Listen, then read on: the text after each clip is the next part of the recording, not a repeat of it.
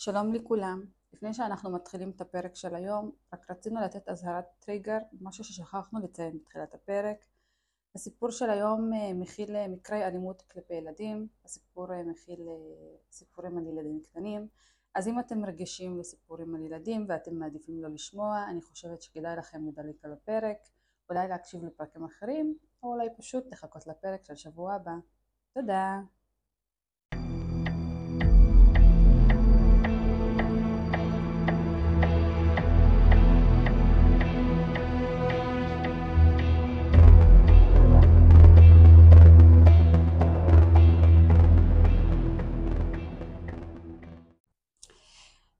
שלום לכולם. שלום. ברוכים הבאים לפודקאסט על טרו קריים בשם רייש, כמו רצח. אני פאטן. ואני בוז'נה. ואנחנו רוצות להגיד תודה רבה לכולם על ההאזנה וההקשבה. אה, ברוכים הבאים שוב אה, לפרק חדש, ברוכים הבאים למאזינים החדשים. הפודקאסט זמין להאזנה בכל אפליקציות ההאזנה, גם בספוטיפיי, גם באפל פודקאסט, גם בגוגל פודקאסט. יש לנו גם אה, עמוד ביוטיוב. יש לנו גם קבוצה בפייסבוק בשם פודקאסט רייש כמו רצח, וגם יש לנו עמוד באינסטגרם בשם אם מקף תחתון אז מורדר. אם עדיין לא תפסתם את זה. איך את אמרת שבוע שעבר? זה כבר, כבר כל המדינה נראה לי יודעת איפה אנחנו נמצאות. בדיוק. אה, אז אתם מוזמנים להצטרף, מוזמנים אה, אה, לכתוב לנו משהו, אנחנו נשמח אם תדרגו אותנו גם באפליקציות השונות, זה יעזור לנו מאוד, וגם אם לא, אנחנו פשוט שמחות שאתם מאזינים ונמצאים איתנו. וגם אם תכתבו לנו על כל נושא, גם על החיים, אז אנחנו נשמח לדעת. נכון. אוקיי, אז uh, הפרק של היום, יש לנו סיפור. בדיוק, מה היום? את היום, תספרי לנו היום. אני חייבת להגיד משהו, את כל היום עצבנת אותי. לא נכון. כל היום קיטרת לי בראש, וכל השבוע רצית לדעת על, על מה אני עושה. נכון. ואני פחדתי להגיד לך. למה? כי יש לנו סיפור רוצח סדרתי. אה. ואת פחות אוהבת רוצחים סדרתיים. אה, כן. אוקיי, אבל היום אנחנו, האמת שהפרק של היום הוא בהמלצה של מאזינה ממש חמודה שלנו, שקוראים לה, רומי. אוקיי. והפרק של היום הוא על אה, אה, ג'וזף אדוארד דנקן השלישי. אמנם זה נשמע שם של מלך בריטניה כזה, בדיוק. אבל צר לי לאכזב את כולם, זה רוצח סדרתי. מאיפה הוא? מארצות הברית. נו בטח. מכירה? נשמע מצלצל לך מוכר? כל הרוצחים הסדרתיים השווים הם מארצות הברית. אוי, לגמרי, יש בארצות הברית סיפורים ממש... אפילו שבאנגליה גם היו כמה טובים. האמת שגם באנגליה יש כמה טובים, כן. יאללה. קיצור, לא חסר פסיכים בעולם, בכל מיני מקומות. אוקיי, אז הסיפור שלנו מתחיל במחוז קוטני, במדינת איידהו, ואנחנו, אה, אני אומרת את השם של המדינה נכון, נכון? נכון. ואנחנו נמצאות ב-16 לחמישי 2005. אנחנו נמצאות בשכונה שם מתגורר גבר שקוראים לו רוברט. רוברט יוצא כזה באמצע היום והולך לכיוון הבית של השכנים שלו. הוא פשוט אה, רצה לתת כסף לילד הקטן שלהם, שיום קודם לכן כיסח לו את הדשא. Mm-hmm. והוא היה חייב לו איזה עשרה דולר. אז הוא הלך שם לבית שלהם. כבר כשהגיע כזה לקרבת הבית הוא הרגש שמשהו מוזר. כי אחד מהרכבים של אה, אה, של דיירי הבית היה כזה מונח באמצע, באמצע כזה, זה כזה מין אה, שטח ענק ויש בתוכו כזה כמה בתים, זו שכונה ממש קטנה, וכזה באיזשהו מקום בשטח רחוק מהבית, הטנדר הלבן של אה, דייר הבית הוכנע שם, ושתי דלתות של הטנדר נשארו פתוחות. זה כאילו כבר הדליק... תמונה מוזרה. כן, הדליק לו מנורה אדומה, אבל הוא לא, לא כל כך... כאילו הוא התעכב על זה, הלך לכיוון הבית והתחיל, והתחיל אה, לקרוא לילד בשמו. אחרי שהילד לא אה, ענה, היה לו ממש מוזר, כי בדרך כלל הוא כאילו רגיל, הם גרים כזה יחד, אה, אחד קרוב לשני כבר כמה זמן, והוא כאילו רגיל בדרך כלל ללכת לשם, הוא רק קורא לו, הוא יוצא החוצה. אז היה לו מוזר. הוא התקרב עוד טיפה כזה לכיוון הבית, קרא גם לאימא שלו, גם לחבר של אימא שלו, גם לאחים שלו, הוא לא קיבל שום תשובה.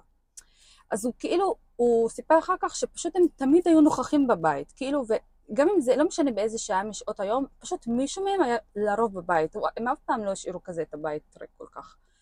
אז הוא התקרב לכיוון הדלת, ורצה לדפוק בדלת, אבל מה? כל הדלת הייתה מרוחה בדם. אוי. אז הוא כמובן התרחק משם כזה ממש מהר, והתקשר ל-911.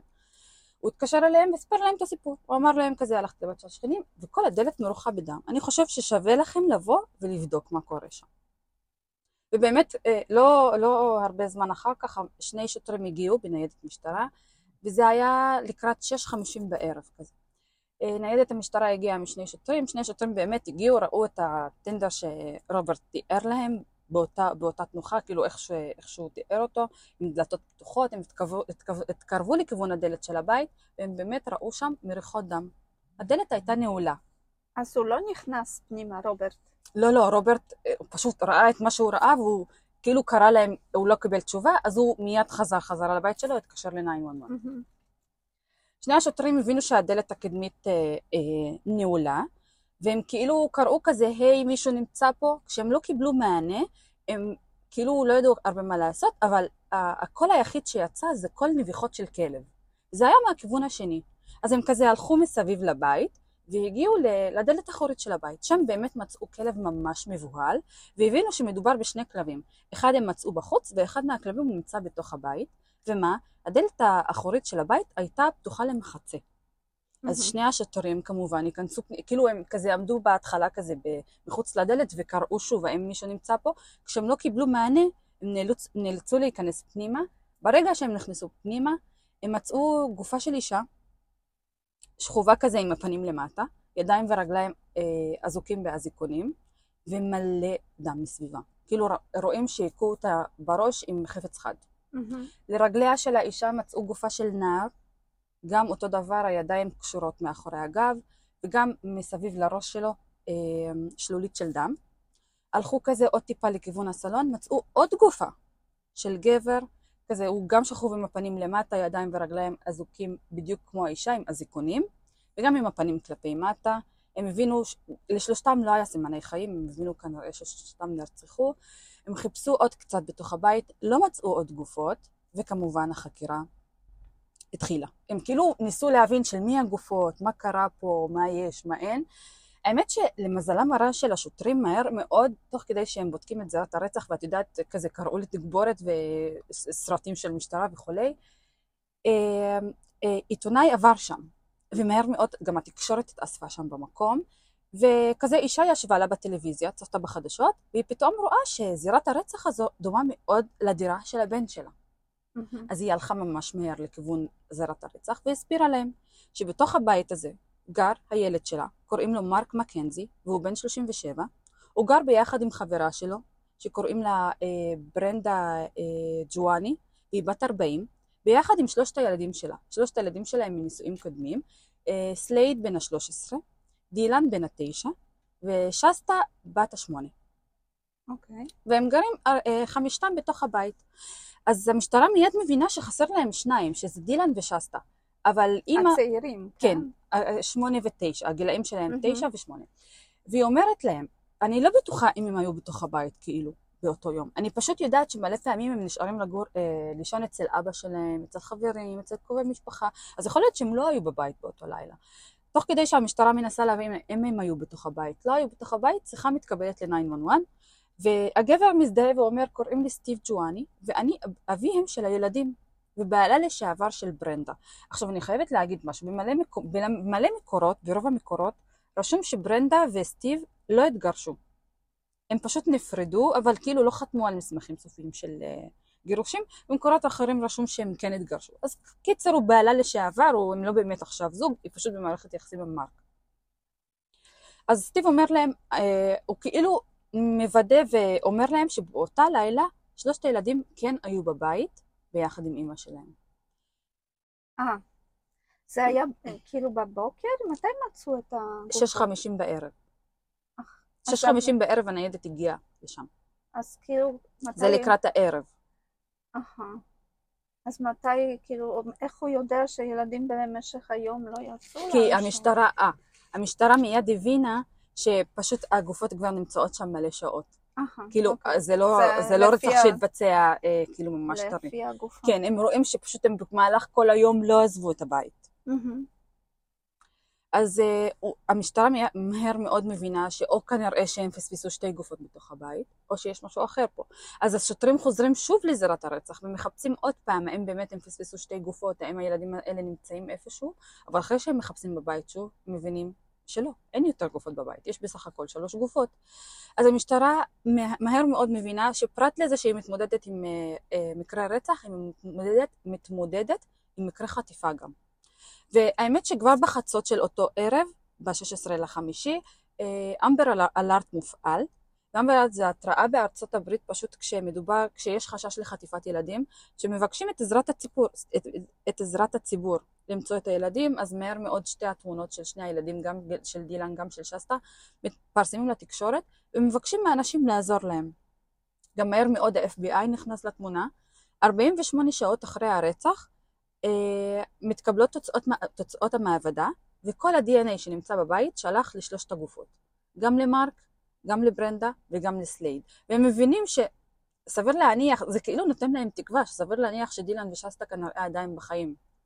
נכון. אז חיפושים מסיביים מתחילים אחרי שני הילדים, באמת, גם ה-FBI, גם המשטרה, גם אנשים מקומיים, גם השכונה. זו הייתה שכונה כזה ממש קטנה וממש מגובשת שעשו מלא מסיבות על האש וכזה, ומסביב לשכונה יש גם שטח ענק. אז גם כל האנשים בשכונה ממש כזה לקחו חלק, יצאו לחפש אותם גם בשטחים שליד, גם, גם יותר רחוק, גם לכיוון בית הספר נגיד שלהם וכאלה, אבל החיפושים לא הובילו לשום מקום בגדול. וימים עברו. כאילו, במהלך הימים באמת מלא, גם מלא פעמים התקבלו אה, התראות למשטרה שנראה לי שראיתי את שני הילדים פה. אבל רוב ההתראות, כל ההתראות התבררו כהתראות שווא, ובאמת לא, לא, זה לא, אלה לא היו דילן ושסטה. הימים עברו, הימים הפכו לשבועות, ולא היה כלום, שום מידע על דילן ועל שסטה. כלום. והזמן עבר עד השני, ואף אחד לא ראה כלום. אף אחד לא ראה ולא שמע כלום. וכאילו, היו שכנים על יד, נכון? כן, אבל זה, זה בתים לא כזה שכונה כזה צפופה, לא מהמם, תל אביב נכון. עכשיו. זה כזה בתים אה, רחוקים אחד מהשני, מהמם. עם, עם שטח ענק מסביב לכל בית, עם גינה גדולה, עם כזה חצר ולא יודעת מה, אז כאילו היה מרחק. אוקיי. ואף אחד מהשכנים, האמת שהם ראיינו גם מלא אנשים, גם בעלה לשעבר, גם אנשים מקושרים, גם רוברט, גם מלא אנשים מהשכונה, אבל אף אחד מהחקירות האלה לא, אף אחת מהחקירות האלה לא הובילה לשום מקום. אז לא, לא היה להם שום מושג, לא שום ליד. הם גם בדקו האם אה, למרק או לברנדה היה נגיד איזשהו אויב, או נגיד סכסוך עם איזה מישהו, או, או נגיד הם היו חייבים כסף למישהו, אבל לא, לא יצא להם כלום בחקירות שהם עשו. הם, אהה. הגיעו, הם לא הגיעו לשום קצה חוט, כלום. אז הזמן עבר, והגענו לשני לשביעי 2005. בשני לשביעי אישה ישבה במסעדה בקורדליין באיידהו, וכאילו באמצע, באמצע הישיבה שלה כזה במסעדה, לא, האמת שהיא עבדה במסעדה, סליחה, היא מתקשרת ל-911, ל-911, היא אומרת להם, "אה, יושבת לו, לה פה ילדה עם גבר מבוגר, ויש לי, כאילו, אני חוששת שהילדה הזו היא שסטה. אני לא בטוחה, היא נראית מאוד דומה לה, והיא יושבת פה עם הגבר, אני חושבת ששווה לכם לבוא ולבדוק. המש- המשטרה אומרת לה, כן, כמובן, אנחנו כאילו תכף נגיע. אה, היא עדיין נמצאת במסעדה? אומרת לה, כן, היא והגבר יושבים בשולחן מספר 20. אני רואה אותם. כמה דקות לאחר מכן, שוב מתקבלת שיחה ל-911 מגבר אחר שישב בתוך המסעדה, הוא סעד שם, הוא אמר להם, יושבת פה מולי ילדה עם גבר מבוגר, והיא נראית לי בדיוק כמו שסטה. ומה שבדיוק כאילו אה, אישר לי שזאתי, אני וחברה שלי, בגלל שחשדנו, הלכנו, היה, היה לנו באוטו פלייר של תמונה שלה. הלכנו והבאנו אותו, והיא באמת נראית אותו דבר. וכאילו, כדי לאשר את ההיפותזה שלנו, גם המלצרית ששירתה את השולחן שלהם, כזה הלכנו לכיוון שלה כזה בצורה ממש קז'ואלית, כדי שהגבר הזה יחשוד. הראינו לה את התמונה, והיא מיד אמרה, oh my god, זאתי. מהמם. אז המשטרה, המשטרה כמובן כמה דקות לאחר מכן הגיעו כמה ניידות משטרה. האמת שהאנשים והעובדים במסעדה עשו משהו ממש נחמד כזה, ניסו כל שניים ל- ל- לסדר את הישיבה שלהם כזה קרוב ליציאה מסוימת, כי אם שהוא- במקרה, אה, בדיוק, שהוא לא יברח. כי אם נגיד הוא ינסה לברוח או משהו, שכאילו תמיד נמצא מישהו ליד יציאה אהה. מסוימת. כמה דקות לאחר מכן, מכן באמת מגיעות אה, מלא ניידות משטרה, בלי סירנות ובלי אורות, והם נכנסים לתוך המסעדה, הם מגיעים לשולחן, והם שואלים את הילדה הקטנה, איך קוראים לך? אז הילדה מסתכלת על הגבר המבוגר, והוא כזה, את יודעת, מאשר לה, ואומר לה, את יכולה להגיד להם. אז אומרת להם, אני שסטה ג'ואני. אז המשטרה כמובן מיד לקחת את הילדה, ועוצרת את הגבר, מבקש, מבקשת ממנו להזדהות, והוא מזדהה כג'וזף אדוארד דנקן השלישי. השלישי. השלישי. זה היה חשוב. זה חשוב, כי את יודעת, יש שניים קודמים. לא, בדיוק, לא להתבלבל לא עם להתבלבל. הראשון ושני. בדיוק. אה, לוקחים את שסטה כמובן לבית החולים. אנחנו כרגע נספר את הסיפור מנקודת מבטה של שסטה, אחר כך נספר את הסיפור מנקודת מבטו של ג'וזף. את שסטה לוקחים לבית החולים, שם כמובן- קוראים לאבא שלה ולסבתות ולסבים, לסבים, לא יודעת, סבים. מהמם. אה, עושים לה כל מיני בדיקות רפואיות כמובן, הם מוודאים שהיא צלולה והיא מבחינה פיזית בסדר גמור, אין לה שום בעיות רפואיות, ואחר כך מנסים, עכשיו יש להם משהו ממש חשוב לדעת, איפה דילן? אבל היא לא נאנסה? אוקיי, אל, ת, אל תעשי ספוילרים, אה, אוקיי, אוקיי, בסדר. בואי נחכה. אה, אז הם מנסים אה, להבין, יש להם כאילו משהו חסר פה, איפה דילן? כי. היא, הם מצאו רק אותה. אז כזה, את יודעת, זה נתן מוטיבציה כזה לכולם, פתאום אנשים גם התחילו לצאת שם, איפה שמצאו אותה, גם כזה לשכונות מסביב, לש, לשאול אנשים האם, הם- האם הם באמת ראו את דילן, האם הוא נמצא איפשהו קרוב למקום. אה, גברת באותו זמן שמודיעים שמצאו את שסטה מתקשרת ל-911 ואומרת להם, האמת שהיום בשעות הבוקר הגיעו למס... למכולת שלנו גבר וילדה קטנה.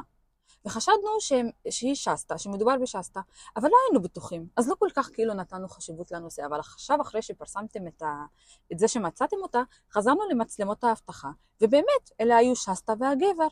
והמשטרה הלכה לבדוק את מצלמת האבטחה, ובאמת ראו ששסטה וג'וזף מסתובבים שם לבד, בלי דילן. אז מפחיד. כן, אז בגדול, עכשיו הם מצאו את שסטה, אבל אין להם שום מושג איפה דילן.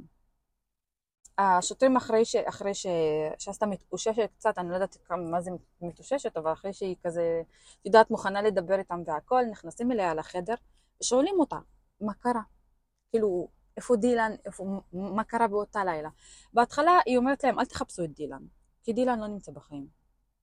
לא, זה מה שחשבתי. והיא מתחילה לספר להם את הסיפור. היא מספרת שבלילה של ה-15 לחמישי, היא הלכה לישון רגיל, כמו בכל יום רגיל, אחרי שהייתה להם מסיבת ברבקיו בשכונה. הם חזרו הביתה והם הלכו לישון. באמצע הלילה, אימא שלה הגיעה אליה לחדר והעירה אותה מתוך שינה, גם אותה ואת דילן, ואמרה להם, יש פורץ בבית, והוא מבקש שכולנו נתאסף בסלון. אז uh, את יודעת, היא ודילן הלכו לכיוון הסלון עם אימא שלהם, שם הם ראו את מרק, ואת uh, מרק חבר של אימא שלהם, ואת סלייד אחיהם הגדול, אזוקים, מרק אזוק בידיים וברגליים, עם הפנים כלפי מטה בסלון, וסלייד uh, הידיים שלו קשורות, וגם עם הפנים כלפי מטה בסלון. ברגע שהם מגיעים לסלון עם אימא שלהם, uh, ג'וזף לוקח את אימא שלהם, היא סיפרה שהיא בחיים לא, לא ראתה את ג'וזף, זו הייתה פעם ראשונה שהיא רואה אותו. אוקיי. הוא לקח את אימא שלה, אזק אותה גם עם אזיקונים, גם בידיים, גם ברגליים, השכיב אותה על הרצפה עם הפנים כלפי מטה, ואז הוא פשוט הלך לכיוון של שסטה, לקח אותה והוציא אותה החוצה, בלי לקשור אותה, בלי כלום. הוציא אותה אה, ושם אותה על הדשא ליד הדלת האחורית של הבית, הוא אמר לה, שבי פה בשקט, אני לא רוצה לשמוע שאת הולכת או זזה לשום מקום, אל, ת, אל תקראי לי עזרה, אל תנסי להיכנס פנימה, אחרת אני ארצח אותך. והוא חזר פנימה לתוך הבית. כמה דקות לאחר מכן, הוא הוציא אליה את דילן. ושוב, סיפר אותם דברים, שב פה ליד שסטה, אל תעשה כלום. אם אתם מנסים לקרוא לא לזה... קשורים, לא לא. כלום. אבל גם הם בני שמונה ותשע. אני לא חושבת שכאילו בגדול אה, היה להם הרבה מה לעשות. כאילו, הם, הוא פשוט כן, היה כן. בטוח שהם כנראה לא יעשו כלום. אה, איזה חוצפה. כן, האמת ששסטה גם סיפרה, משהו ששכחתי לציין, שלפני שהוא אה, קשר את אימא, אה, את ברנדה, לקח, לקח את ברנדה וקשר אותה, אמר להם, אני לא הולך לעשות כלום. אני באתי לפה כדי לגנוב. כן, סביר להניח, ש... בדיוק, הוא סביר להניח עשה את זה כדי שברנדה נגיד לא תתנגד, כי אם הייתה יודעת שהוא. כנראה הולך לפגוע בילדים שלה, היא סביר להניח שהייתה מתנגדת ומנסה נכון. לעשות משהו. אז כמה דקות לאחר מכן, כמו שאמרתי, הוא הוציא את דילן אליה, דילן ושסטה בינתיים יושבים בחוץ, והיא אומרת שבשלב מסוים הם התחילו לשמוע צעקות כאב מתוך הבית, אבל שניהם לא הבינו מה קורה. היא אומרת שהכי הכי גבוה הם שמעו את מרק אומר אאוץ', כאילו כנראה שהוא הכאיב לו. כמה דקות, כאילו מספר זמן לאחר מכן, דממה מוחלטת. באיזשהו שלב הם, הם ראו את סלייד, אח שלהם, כזה מתהלך ומגיע לכיוון הדלת האחורית, והוא, כאילו הם ראו רק את, ה, את, כזה, את הראש שלו מהחלון, והוא התנהג בצורה ממש מוזרה. אבל אה, אחרי שהם ראו אותו בכמה שניות, ג'וזף הגיע, לקח אותו, והם לא ראו אותו שוב. לאחר מכן ג'וזף יצא החוצה, לקח את שניהם, אה, הרכיב אותם על האוטו הלבן, הטנדר הלבן הזה של, אה, של מרק, והתחיל לנסוע משם. מספר שניות לאחר מכן, בתוך, בתוך, ה, בתוך אותו שטח של הבית, הוא השאיר שם את האוטו, עצר אותו, פתח את הדלת, הוציא את, הילד, את הילדים מהדלת האחורית, העביר אותם לג'יפ לב- אה, אדום שהיה לו, הוא פשוט נסע איתם משם. היא מספרת שהם נסעו במ- במהלך שעות משם, הגיעו לאיזה, לאיזה כזה יער ממש ממש אה, ריק שאין בו כלום. הם הגיעו למין אה, מחנה נטוש כזה, שאנשים פשוט נהגו פעם לעשות שם קמפ, קמפינג וכאלה, אבל המחנה ממש נטוש, והם התיישבו שם. הוא כל הזמן קשר אותם לעץ. כל הזמן. הוא התעלל בהם גם פיזית, גם רגשית. הוא גם אנס את שניהם. במהלך שבועות. הוא, אוי, זה נורא. כן. זה, הוא, היא גם אומרת שבמהלך כל השבועות האלה הוא ישב כמה פעמים וסיפר להם באופן, בתיאור גרפי מלא, מה הוא עשה לאימא שלהם, מה הוא עשה למרק, מה הוא עשה לסלייד, ואיך הוא רצח אותם. היא מספרת גם באיזשהו שלב שהוא התחיל לדרוש מהם לכתוב מכתבים לאבא שלהם. ואת יודעת, כזה, לכתוב, אבל לא לשלוח. הוא כאילו אומר להם, תכתבו, תכתבו מכתב לאבא שלכם, אבל אחר כך הוא לוקח נגיד את המכתב ושורף אותו. יש מכתבים שהוא שמר, אבל הוא פשוט התעלל בהם גם רגשית. ויש איזה מכתב ששסטה רשמה לאבא שלה, שג'וזף נותן להם תקווה, וסביר להניח שהיא תראה אותם שוב. ויש מכתב אחד של דילן שהוא רשם, להם, אה, שהוא רשם שם, אנחנו עדיין בחיים, אנחנו בסדר, ואנחנו יודעים מה קרה. אוי, אוי, אוי. יום אחד לאחרי, אה, אחרי כמה שבועות שהוא לקח אותם אה, ליער הזה המבודד, הוא קשר את, שס, את שסטה לעץ, והוא לקח את דילן ונסע איתו משם. והם הם נעלמו לכמה שעות. היא מספרת שאחרי שהם הגיעו, אה, דילן היה ממש פצוע וחבול, ואחר כך אה, ג'וזף כזה קשר את דילן אה, ליד שסטה על העץ, והוא סיפר לה מה הוא עשה לו. אמר, אני לקחתי אותו לבקתה מבודדת, במהלך שעות גם היכה אותו, גם אנס אותו, גם התעללתי בו, ומה? הוא צילם את כל השעות האלה, ומה? הוא הכריח את שסטה לראות את כל הסרטון הזה, מההתחלה עד הסוף. oh my god. גם את שסטה וגם את דילן. האמת שהייתי צריכה לתת אזהרת טריגר בהתחלה, שזה פרק שמכיל אה, נכון. על ילדים. אולי אני אערוך את זה אחר כך ואני אוסיף את זה כן. בהתחלה. אמ, כן, זה היה, אני, זה מצמרר. אה, היא מספרת גם שבמהלך כל התקופה הזו הוא הכריח אותם לשתות אלכוהול.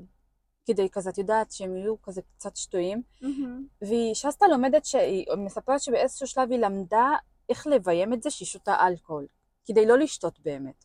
וגם היא הבינה, היא מספרת שגם היא ודילן הבינו שהוא פשוט נהנה מזה כש, כשהם מתנגדים, או כשכואב להם. אז הם פשוט בשלב מסוים התחילו, את יודעת, להיות אה, חסרי רגש, לא לתת שום תגובה. גם כשהם נאנסים, גם כשמכים אותם, גם כשמתעלל בהם. כי היא אמרה שברגע שהם התנגדו, או נגיד אה, הראו שכואב להם, זה פשוט נתן לו כזה סוג של אנרגיה להכאיב להם עוד יותר. אז- אבל שיאכלו, זה סך הכל ילדים קטנים סך הכל, שמונה ותשע. כן, תגידי את זה לפודופיל. איך הם, לא, אבל אני אומרת, איך אה. הם יוכלו, כאילו, אה, להעמיד פנים שזה לא כואב, או זה... אבל תביני? שזה נמשך שבועות.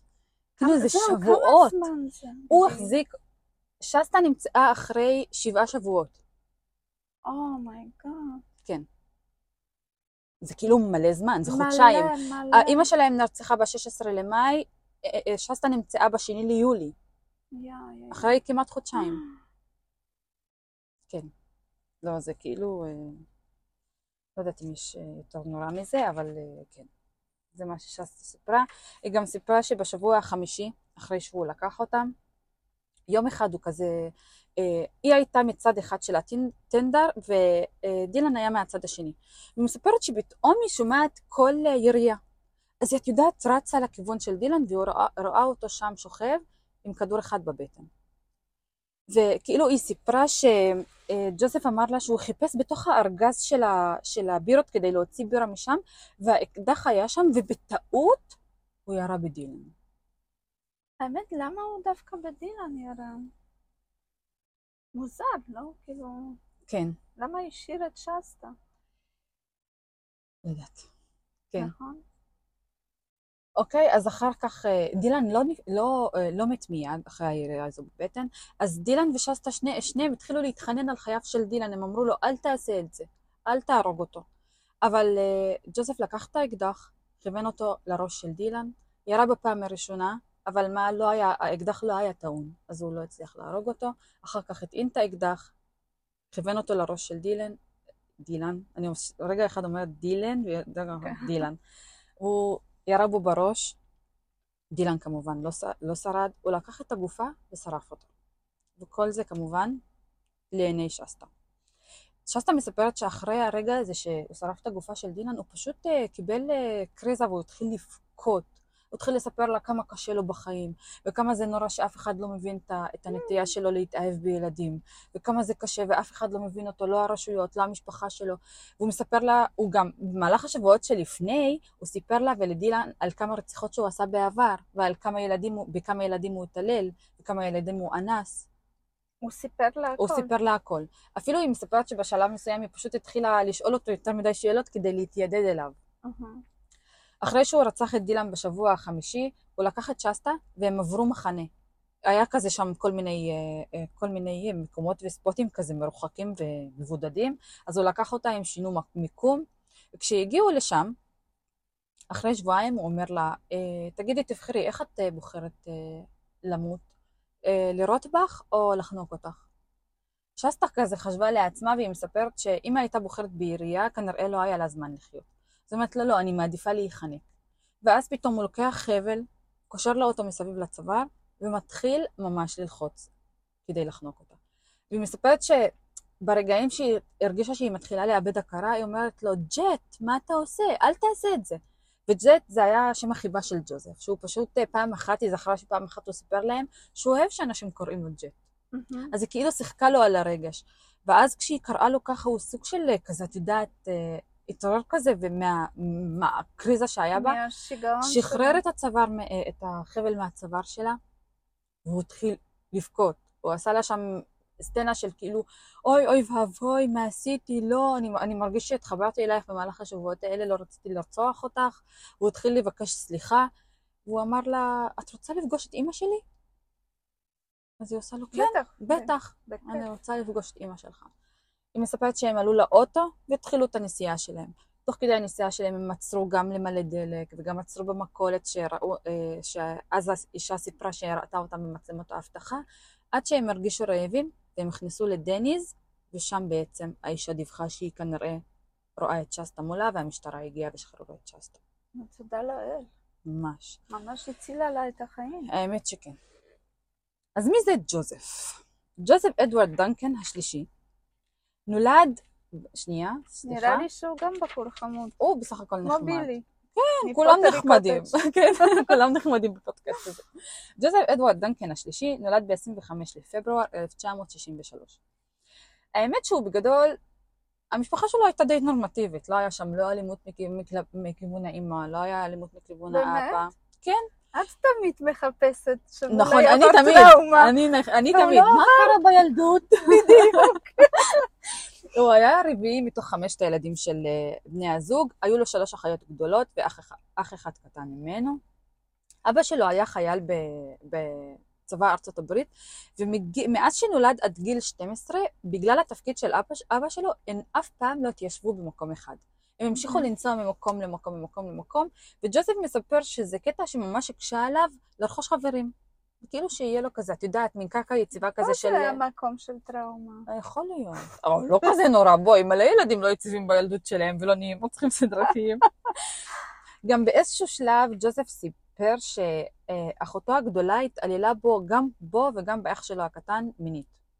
אה, אחותו הגדולה? אחותו הגדולה, האמת. שהם אף פעם לא הצליחו לאשר אם זה באמת קרה, אבל אחיו הקטן אה, כאילו שלל את זה, אמר שזה אף פעם לא קרה. נו בטח, אני גם לא הייתי מאמינה. נראה לי. שהוא סתם מספר סיפורים. אה, ב-1978, בגיל 15, אה, ג'וזף אנס בן תשע, ונשלח למרכז לעבריינים צעירים. בן כמה הוא היה? 15. 15. כן, כבר מגיל 15 הוא ממש, הוא מלא פעמים נפגש עם החוק, נראה שהוא חצי מחייו העביר בכלא.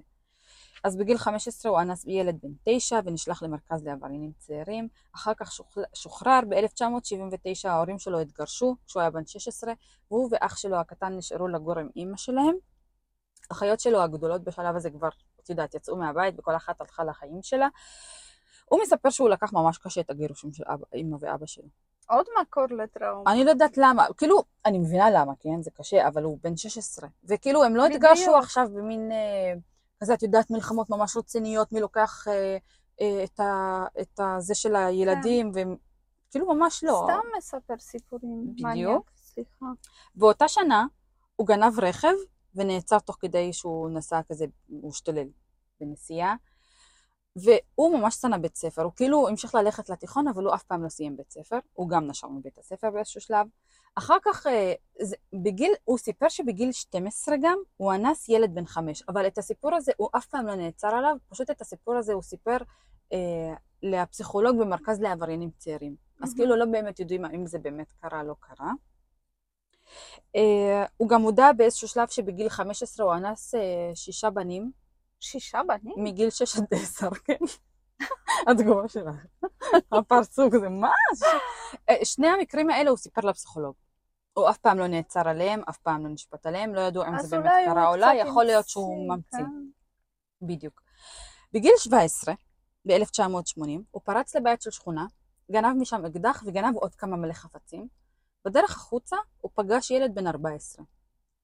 הוא חטף אותו באיומי אקדח, לקח אותו ליער, ליד, אנס אותו במשך שעות, ואחר כך שחרר את הילד פשוט דרכו. כמובן שכמה שעות לאחר מכן המשטרה הופיעה בדלתו, בד- בדלת של ג'וזף, כי זה ילד מהשכונה והכיר אותו, וכאילו, מה חשבת לעצמך? המשטרה לקחה אותו, והוא נשלח לכלא ל-20 שנים, גם, גם בתור קטין. אהה. וכאילו, כן, כי הוא אה, היה כבר עם עבר בדיוק. יפה. בדיוק, היה לו פשוט עבר כל כך אה, טעון, אז כאילו השופט אמר, אני, אני רואה שזה פשוט אה, pattern שחוזר על עצמו. ומספרים שזה פשוט אחד מה... מה... אה, כאילו מהעונשים הכי חזקים שניתנו לקטין במד... במדינת איידאו בזמנו. במיוחד במקרה שלא היה רצח, כאילו היה אונס אבל לא, לא אה, כן, רצח. מה הוא חשב לעצמו? אני לא יודעת. כאילו מצד אחד זה טוב מאוד שהוא לא הרג, הרג אותו, נכון, אבל אה, אבל you never know, כאילו גם אונס זה לא... כן, זה סוג של... כן. להרוג את משהו ב- בפנים. זה להרוג את הנפש, לרצוח את הנפש. אז בשנתיים הראשונות שלו הוא אה, נשלח לבית חולים פסיכיאטרי, אבל במהלך השנתיים האלה הוא פשוט התחיל להתנגב כל הזמן מהבית חולים הפסיכיאטרי. הוא המשיך ל- ל- ל- אה, להציק לאנשים שם בשכונה. מלאו אותו, מצאו אותו מלא פעמים, מלא פעמים מאונן ב, ב, כזה בין אנשים. הוא פשוט היה, הוא פשוט לא עצר. אז אחרי שנתיים בבית החולים הפסיכיאטרי, הפסיכיאטר של הבית חולים שולח מכתב לכלא ואומר להם, תקשיבו, ג'וסף הזה לא הולך להשתקם. מה את אומרת? קחו אותו, אני ידעתי את זה מקודם. קחו אותו בחזרה, אנחנו לא רוצים אותו פה. הוא באמת נשלח לכלא, האמת שהוא מספר שהוא ממש נהנה לחזור לכלא. כי האמת שחוקרת FBI סיפ- סיפרה שפדופילים ו... צ'יילד מולסטרס ממש נהנים בכלא, כי מה, כי מתעוללים בהם, והם מתעללים באנשים אחרים. היותר חלשים. בדיוק. אה, כן. לא. אז הוא אמר שהוא ממש נהנה ללכת לכלא. והוא באמת העביר אה, בכלא ביחד עם אה, השנתיים האלה בבית החולים הפסיכיאטרי, הוא בסך הכל ריצה מעונשו 14 שנים, וב-1994 הוא הגיש פרול והוא התקבל ושוחרר. התקבל. כן. וש... ושוחרר, הוא שוחרר על תנאי. אבל כמובן ב-1999 נעצר עוד פעם על אה, שימוש במריחואנה. האמת שבשלב הזה הוא פשוט השתמש במריחואנה וסמים יותר אה, חזקים כמו LSD באופן יומיומי. אה, זה יכול להסביר משהו. אבל זה רק עכשיו התחיל, נכון? כן, האמת שיש... קודם זה היה בלי ב- מריחואנה. זהו, במקורות מסוימים רשום שכבר בגיל 16 הוא התחיל להשתמש. אהה. אז כאילו בגיל 17 כשהוא נעצר על האונס הזה הוא השתמש, אבל נשלח לכלא ל-20 שנים. אני מאוד מקווה שבתוך הכלא לא, הוא לא ישתמש בסמים, כן? הוא לא ישב 20 שנה. לא, ישב 14, צודק. מה בדיוק? אז ב-1999 הוא נעצר על שימוש במריחואנה, הוא שוחרר כמה שבועות לאחר מכן. ב-1997 הוא uh, נשלח לכלא שוב אחרי שהפר את תנאי השחרור שלו, Hmm, ושוחרר בשנת 2000. שוב שוחרר. שוב שוחרר בשנת יופי. 2000. עד 2004 הוא התחיל כזה להיות יותר רציני. הוא השלים את הלימודים שלו והלך אפילו לאוניברסיטה. והוציא תואר. והוא היה ממש מצטיין בלימודים שלו. אמרתי, סך הכל בחור נחמד. השתקם. השתקם, אבל סוף מה? סוף. ביולי 2004 הוא הטריד מינית שני בנים ששיחקו בחוץ. אבל כל הזמן זה היו בנים. כן, זה כל הזמן אז ילדים מה הוא קטנים. רצה משסטה? כל ה... אנחנו נגיע לזה אחר כך. אוקיי. אנחנו נגיע לזה אחר כך. אם אני לא מגיעה, תזכירי לי, אבל מהמם. אנחנו נגיע לזה אחר כך. האמת שבמרץ 2005 הוא הועמד לדין על המקרה של האונס הזה, אבל מה? השופט אמר שבגלל שרואים שג'וזף ממש השתקם, הוא הלך לאוניברסיטה והוא למד והוא נהיה איש ממש רציני, הוא חושב שלא מגיע לו הפעם ללכת לכלא, והוא פשוט צריך לשמר, לש, לשלם 15 אלף דולר. לא נכון. כן. oh my god, לא.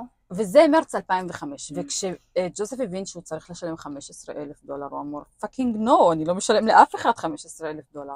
הוא הלך, הוא השכיר אוטו, וזה היה ג'יפ אדום, הוא לקח אותו והתחיל לטייל ברחבי ארצ- ארצות הברית. הוא השכיר את האוטו הזה למשהו כמו חודש.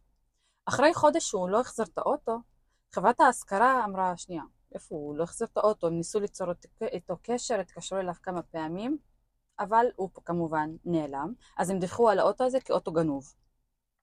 והוא התחיל כזה, את יודעת, לטייל ממקום למקום, מוושינגטון לסיאטל, הוא לא, הוא ממש טייל ממקום אבל למקום. ממה הוא חי? מאיפה הכסף? אני לא חושבת שהוא יצטרך, אין, אין לי מושג, אני באמת לא יודעת. אולי עבד קצת פה, הוא, האמת שם. שאולי בשנים האלה שבהם הוא הלך לאוניברסיטה עבד והיה לו כסף, אני באמת באמת לא יודעת. מהמם. עד שהוא הגיע לאיידהו, ויום אחד תוך כדי הסיבובים שלו באיידהו, הוא כזה עבר ליד השכונה הזו, והוא ראה את שסטה ואת דילן משחקים בחוץ. הם כזה אה, לבשו אה, אה, בגדי, בגדי שחייה, ושחקו כזה בחוץ קיץ, שני ילדים, כזה קצת מים והכל, והוא אומר שהוא ממש, הם כזה שבו אותו. אז הוא התחיל במהלך ימים, אבל שניכם? שניהם שיחקו רק בחוץ. דילן? לא, דילן ושסטה, שניהם. ובמשך כמה ימים הוא פשוט התחיל לעקוב אחרי המשפחה הזו בטירוף. של כאילו עד לרמה שהוא פשוט הכיר איפה כל אחד מהם ישן. מה היה בתוך הבית, Mm. מתי הם יצאו, מתי הם חזרו. הוא הבין שיש להם שני כלבים, אז בלילה כשהמשפחה הלכה לישון, הוא הביא כזה כל מיני חטפים לכלבים, כדי שאם הוא ייכנס אליהם הביתה, שחס וחלילה הכלבים יתח... לא יתחילו, את יודעת, לנבוח כן. או משהו. ואז הגיע היום. ואף אחד מהמשפחה לא שם לב? לא, אף אחד לא, אה, תקשיבי, שלוש, ש- שלושת הגופות, אני לא יודעת אם אף אחד מהם, כן, כן? בדיוק. אולי... שסטה ודילן הם פשוט יותר מדי אה, קטנים נכון. בשלב הזה היו. אף אחד לא שם לב, הוא אפילו מספר שיום אחד, ב... לא, האמת שזה לא יום אחד, ב-15 לחמישי 2005 הוא ראה שהמשפחה הלכה למסיבת ברבקיו הזו שהייתה בשכונה, אז הוא, אחרי שהם חזרו הביתה, בשתיים לפנות בוקר, הוא הלך לכיוון הבית, והוא כזה, את יודעת, טיפס קצת לכיוון החדר של שסטה ודילן, דילן, והוא אמר שהכלב בשלב הזה ראה אותו. אז הוא כל כך פחד שהכלב יעשה איזשהו משהו שהוא פשוט קפץ משם וחיכה במשך כמה זמן כזה, רק כדי לראות שהכלב לא נותן, לא נותן תגובה או לא מעיר אף אחד מד- מדייר הבית. כשהוא הבין שזה לא קרה, הוא, הוא אמר שהוא כל הזמן כאילו אה, כזה חשב לעצמו, האם לעשות את זה או לא לעשות את זה, האם לעשות את זה או לא לעשות את זה. הוא אמר, אוקיי, אני עושה כזה דבר, אני הולך לדלת האחורית. אם הדלת האחורית נעולה, זה אומר שאני לא צריך לעשות את זה. אם הדלת האחורית פתוחה, סביר להניח שאני צריך לעשות את זה. הוא הלך לדלת האחורית והייתה פתוחה. למה זה היה פתוח? אני חושבת שהשכונה השכונה הזו הייתה ממש בטוחה. אחוז ש... ב-2005. 2005. אחוז הפשיעה ב- בשכונה הזו היה ממש נמוך. אני חושבת שפשוט הם... למרות שאני לא הייתי עושה את זה בחיים, ללכת לישון כשהדלת לא. פתוחה. כן, בחיים, לא אני משנה לא. כמה בטוח. לא, אז ב- הנה בטוח, את רואה כמה בטוח? בדיוק. אז ברגע שהוא ראה שהדלת פתוחה, הוא אמר אה, שזה כנראה סימן מלמעלה. אה, נכון. אז הוא נכנס פנימה, והוא ראה את ברנדה ישנת בסלון, על הספה. את יודעת, זה לא, כאילו, להתעורר לדבר כזה זה ממש מבהיל. אז ברגע שהוא כזה התחיל להתהלך, לא מיד העיר אותה, אבל כשהוא הסתובב כזה אחורה, היא ראה שהיא פקחה עיניים. אז הוא מיד כזה התקרב אליה, ואמר לה, איפה הגבר נמצא? אז היא כולה עוד לא מבינה מה קורה פה, אומרת לו, מה? הוא אומר לה, איפה הגבר? אומרת לו, בחדר. אז הוא אמר לה, אוקיי, בואי איתי, בואי נלך לגבר. היא הובילה אותו לכיוון, לכיוון החדר של מרק, ברגע שהוא נכנס הוא אזק את מרק, גם בידיים, גם, ברג... גם בידיים, סליחה, הוביל אותו לסלון, בסלון אזק לו גם את הרגליים, רגע, היה לו איזשהו סכין? משהו? היה לו אקדח ביד. או, בסדר, אני מבינה. היה לו אקדח והיה לו גם אה, אה, תיק על הגב. מהמם. היה לו אקדח ביד, ב- כל זה קרה ביומי אקדח. אה, אחר כך הוא ביקש ממנה לקחת אותו לחדר של בנה הגדול. היא לקחה אותו, הוא הביא את סלייד, ביחד עם ברנדה, גם הושיב אותו בסלון, אזק לו את, את הידיים מאחורי הגב, אמר לו, אוקיי, עכשיו קחי אותי לחדר של דילן ושסטה. היא לקחה אותו לשם, הביא- הביאה אותם לסלון, כאילו הגרסה שלו, האמת שהייתה ממש, ממש חופפת לגרסה של שסטה. אה, ברגע שהיא הגיעה, הוא אזק את, אה, את אה, ברנדה, הוציא את שסטה ודילן מהבית, אחר כך היה לו בתוך התיק אה, גרזן, כדי שלא ישמעו את הקול של היריות כמובן, הוא התחיל, הוא התחיל אה, להכות את סלייד, היכה אותו בראש כמה פעמים עד שהוא נפל לרצפה, אחר כך הלך, רצח את ברנדה, רצח את מרק, כשהוא חזר לכיוון הדלת הוא ראה שסלייד כזה קם לו והתחיל להתהלך, הוא כנראה היה על, על שאריות הכוחות שלו, כן. אז הוא לקח אותו, היכה אותו, היכה בו עוד כמה פעמים ויצא משם. הוא אמר שהוא עשה את זה רק כדי למנוע מסלייד לסבול עוד. או, מאוד, חמור. מאוד נחמד מצידו.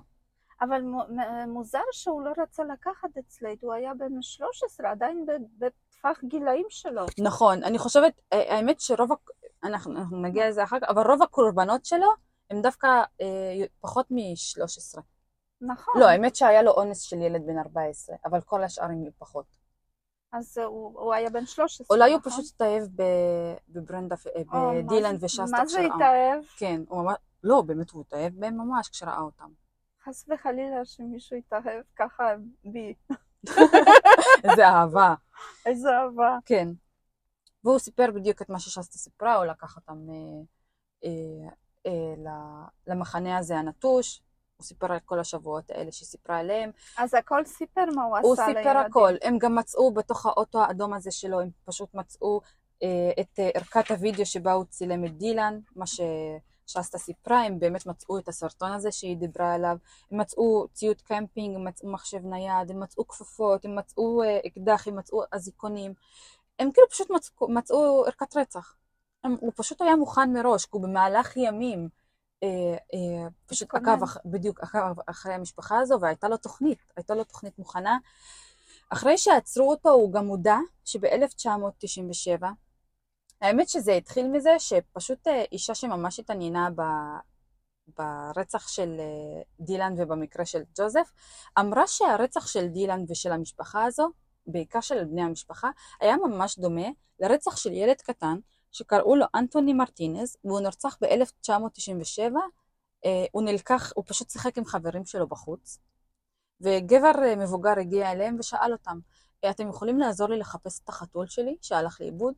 כשהילדים אמרו לו, אה, הגבר הזה פשוט לקח ילד אחד בן עשר, איים עליו עם אקדח, ביקש מכל הילדים האחרים, אה, האחרים להתרחק, לקח, לקח אותו, אנס אותו, רצח אותו עם אה, גרזן, פשוט היכה אותו- היכה בו כמה פעמים על הראש, קשר לו את הידיים מאחורי הגב לפני שרצח אותו. הגופה שלו נמצאה לאח... אחרי שבועיים, והבינו שהוא נאנס, אבל כאילו הקייס פשוט נהיה קולט קייס כזה, ולא היה להם שום ליד. כי לא, לא מצאו שום דבר, שום חוט בשביל כלום. להגיע ל... כלום, לא מצאו כלום. אז האישה הזו מספרת שפשוט שני המקרים נראו ממש דומים אחד לשני, וכאילו סיפרה למשטרה, אם תשאלו את, אה, את ג'וזף, והוא באמת הודה שהוא רצח את, אה, את אה, אנטוני אהה. מרטינס ב-1997, והוא גם הודה ברצח שתי האחיות, סם וקרמן. סם הייתה בת אה, 11, קרמן הייתה בת 9 ב-1996. הם אה, היו כזה ב... בחצר של בית מלון, הם שיחקו כזה בחנייה של הבית מלון. הוא ראה את שתיהן, חטף אותן, אנס אותן, רצח אותן. הגופות שלהן גם נמצאו, האמת ששרידים של הגופות שלהן נמצאו אחרי כמה חודשים, באוקטובר, אה, באוקטובר 1996, והוא גם הודה על שתי הרציחות האלה. אז כמה סך הכל הוא הרג? הוא בסך הכל רצח את שלושת בני המשפחה, ברנדה, מרק וסלייד, הוא רצח את דילן, הוא רצח את אנטוני, והוא רצח את סם וקרמן. זה- אה, וזה... שבע. שבע, ועוד הרבה, עוד הרבה שאנס. זהו, אז הוא אומר שעד גיל 16 הוא אנס 13 בנים. oh my god. זה רק עד גיל 16. אבל בסך הכל קורבנות אונס, הוא לא כל כך, אני לא יודעת בדיוק כמה קורבנות אונס יש לו, אבל יש לו המון קורבנות אונס. ואני צריכה להגיד משהו, הוא כאילו אנס גם בנות, אנחנו רואים גם שהוא אנס את סם וגם אנס את קרמן וגם אנס את שסטה, לא רק שהוא אנס בנים. יש דעה רוב- ממש, רוב זה בנים. אז זהו, יש. דעה ממש רווחת באינטרנט שפודופילים לרוב הם הומוסקסואלים. אה, כן? אז בדקתי את זה, אהה. ולפי דוח של ה-FBI, 97% מהפודופילים הם. גברים, הם גברים, 90% מתוכם מעדיפים קורבנות בנות ולא בנים, 9% מתוכם כן מעדיפים בנים, 1% אין לו העדפה, הוא פשוט מעדיף ש... שזה הגיל פשוט של- שיהיה ילד. בדיוק. אז לא, הדעה הזו הרווחת באינטרנט שרוב הפודופילים הם אה, הומוסקסואלים היא לא נכונה. פשוט, לפחות לפי הדוח של ה-FBI. אבל למה רוב הפדופילים זה גברים? רוב הרוצחים הם גברים. נכון. אני לא יודעת. למה? כאילו, יש מה זה מעט מעט נשים שאונסות. נכון מאוד. נכון מאוד. מה, זה כאילו... לא, אבל גם... זה כאילו יותר קשה לאנוס לאישה, נכון? כן, אבל זה גם קורה. יש מלא מקרים של אישה אה, שאנסה גבר. יש, קורה. קורה. אבל, אבל, אבל הרוב מעט, המוחלט, מעט כמעט מאוד. הרוב המוחלט, כאילו זה... נכון. לא, לא הרוב המוחלט, אני לא יודעת אם זה נכון. בטח שכן. כן, הרוב זה נשים. נאנסות, כן, זה כן, אבל... אה, לא, גם, זה- אבל גם רוב, רוב, רוב הרוצחים הם גברים. ולמה? למה את חושבת? אה, לא יודעת, זהו, לא יודעת, כי יש אה, כנראה איזשהו גן. גן המלחמה. נאשים את קר- כרומוזום ה-Y, נכון. כי הוא הכרומוזום היחיד השונה. אוקיי, אז אה, ג'וזף בבית המשפט קיבל אה, עונש מוות, אוי, סוף סוף. כן, אבל ב-2000, באוקטובר 2020 הוא אובחן עם גליובלסטומה, אז שזה? גידול, אה, נכון, גידול סרטני במוח, והוא היה כבר ב stage 3. מתי זה התחיל לו? לא יודעת, אבל פשוט הוא אובחן באוקטובר 2020. כי לא, למה אני שואלת, אם אפשר כאילו להגיד שבגלל הסרטן הוא התנהג ככה. לא, גליופלסטומה הוא כאילו אחד הסרטנים הכי אגרסיביים שיש. ומהר הוא הולך. מתפתח ממש, אהה. מתפתח ממש מהר, אהה. וגם אחוז ההישרדות מגליופלסטומה הוא ממש נמוך, ממש ממש נמוך. האמת שאתמול שמעתי הרצאה על גליופלסטומה. זו הסיבה שאני מדברת כזה בביטחון. אז לא. גליופלסטומה מתפתחת ממש מהר, ואחוזי ההישרדות ממנה ממש נמוכים. זה פשוט גידול ממש אגרסיבי שמתפתח במוח, ולרוב מתפשט ממש מהר באזורים אחרים בגוף, הוא שולח גרורות לאיברים שונים.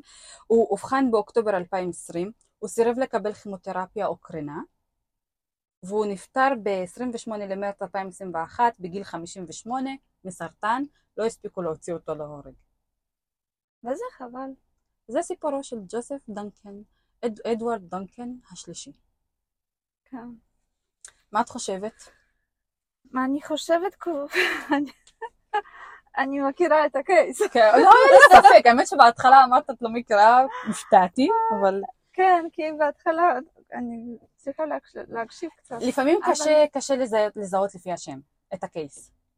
כן, כן, בדיוק, אני לא זכרתי את השם, אבל אוקיי. כשאת אמרת שסטה, אז אני זכרתי את השם של הילדה, כי זה כן. שם כזה בשבילי כן, האמת שזה אה, שם. יוצא דופן. כן. אבל מה שכן, אז יש לי עכשיו שאלה, כן. האם את בעד עונש מוות? אנחנו או כבר לא. דיברנו על זה. אני אמרתי שאני נגד עונש מוות. אוי אני ואבוי. חוזרת אפילו. לבן אדם כזה? תקשיבי, אני יודעת שילדים זה נושא יותר טעון וזה נושא יותר רגיש ואנחנו כולנו מרגישים יותר אמפתיה כלפי חסרי ישע. זה קשה. אז מה, תסתכלי, הוא נשלח לכלא הרבה פעמים, והוא אוקיי. יצא פחות לפני הזמן, אה, ושוב המשיך לעשות אותו, אותו דבר, והרבה אנשים אה, נפגעו ממנו. ולמה? למה אני חושבת שהבעיה? פה- למה לשים אותו באיזשהו בית. שנתיים בבית בית חולים אבל פסיכיאטרי? פה אני, אני, אני חייבת להגיד, לפחות לפי הדעה האישית שלי, פה הייתה טעות של הרשויות. קודם כל, כשהוא שוחרר מבית חולים פסיכיאטרי, הפסיכיאטר אמר, הוא לא השתקם. בדיוק. שלחתם אותו לכלא, שחררתם אותו לפי, לפני הזמן, אתם הבנתם שהבן אדם לא השתקם. למה, למה לשחרר אותו כך? הוא כל הזמן הפר את תנאי השחרור שלו.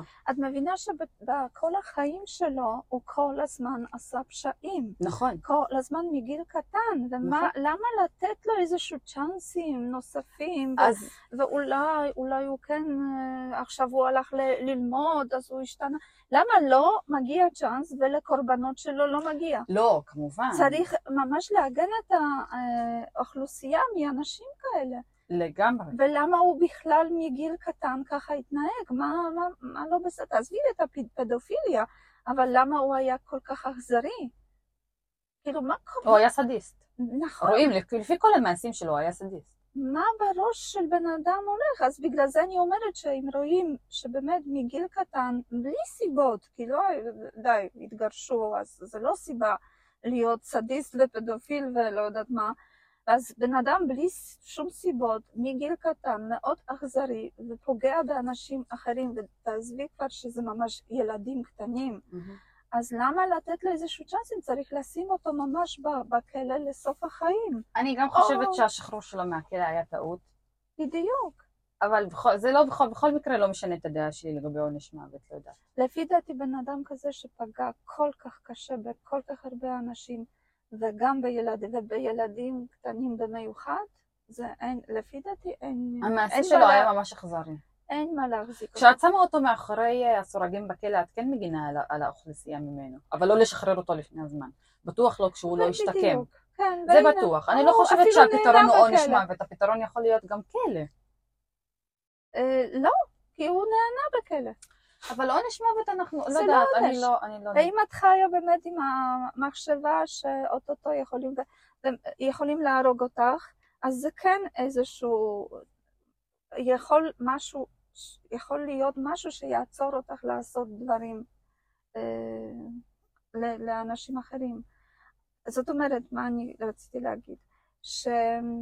שאם רואים, יודעים שאם עשיתי משהו רע לאחר, אני, יהרגו אותי, אז זה, עוצר אותך. ואם את יודעת שלא יהרגו אותי, שאני אלך לכלא, אז בסדר, שישימו אותי בכלא, אולי לא כזה קשה שם, ו- ודווקא אולי אה, הוא כן, הנה בכלא, מה הם עושים? הם, הם אפילו מתחתנים, הם, אה, הנה, הוא, הוא מוצאים בני, בני זוג, כאילו, מס- מסיימים אוניברסיטאות, כאילו זה עדיין חיים, ולקורבן אין כבר את האפשרות הזאת. מאה אחוז, אני פשוט חושבת שהוא פשוט מגיל קטן למד לא לקחת אחריות על הטעויות שלו. הוא כל הזמן, נגיד בגיל קטן, כשהוא אנס את בן התשע, הוא אמר, אני מאשים את אמא ואבא שלי, כי הם, הם ככה וככה, הם פשוט רבו כל הזמן. או, נו, באמת. בדיוק, הוא פשוט כל הזמן האשים אנשים, הוא האשים את, את החברה שהם פשוט לא מבינים, מבינים את הנטיות שלו. אני לא חושבת שלבן אדם, אדם כזה מבין את, ה, את התוצאות של המעשים שלו. אני לא חושבת שהוא דופק חשבון לחוק או לכלא או לעונש. אז אם הוא לא דופק הוא חשבון, המשיך אז- לעשות את זה. אז בסדר, אם הוא לא דופק חשבון, אז צריך לקחת לו את החיים, וזהו, כי הוא לא אני- דופק חשבון, אני לא גם, בעד. גם ככה, כאילו, לא אכפת לו.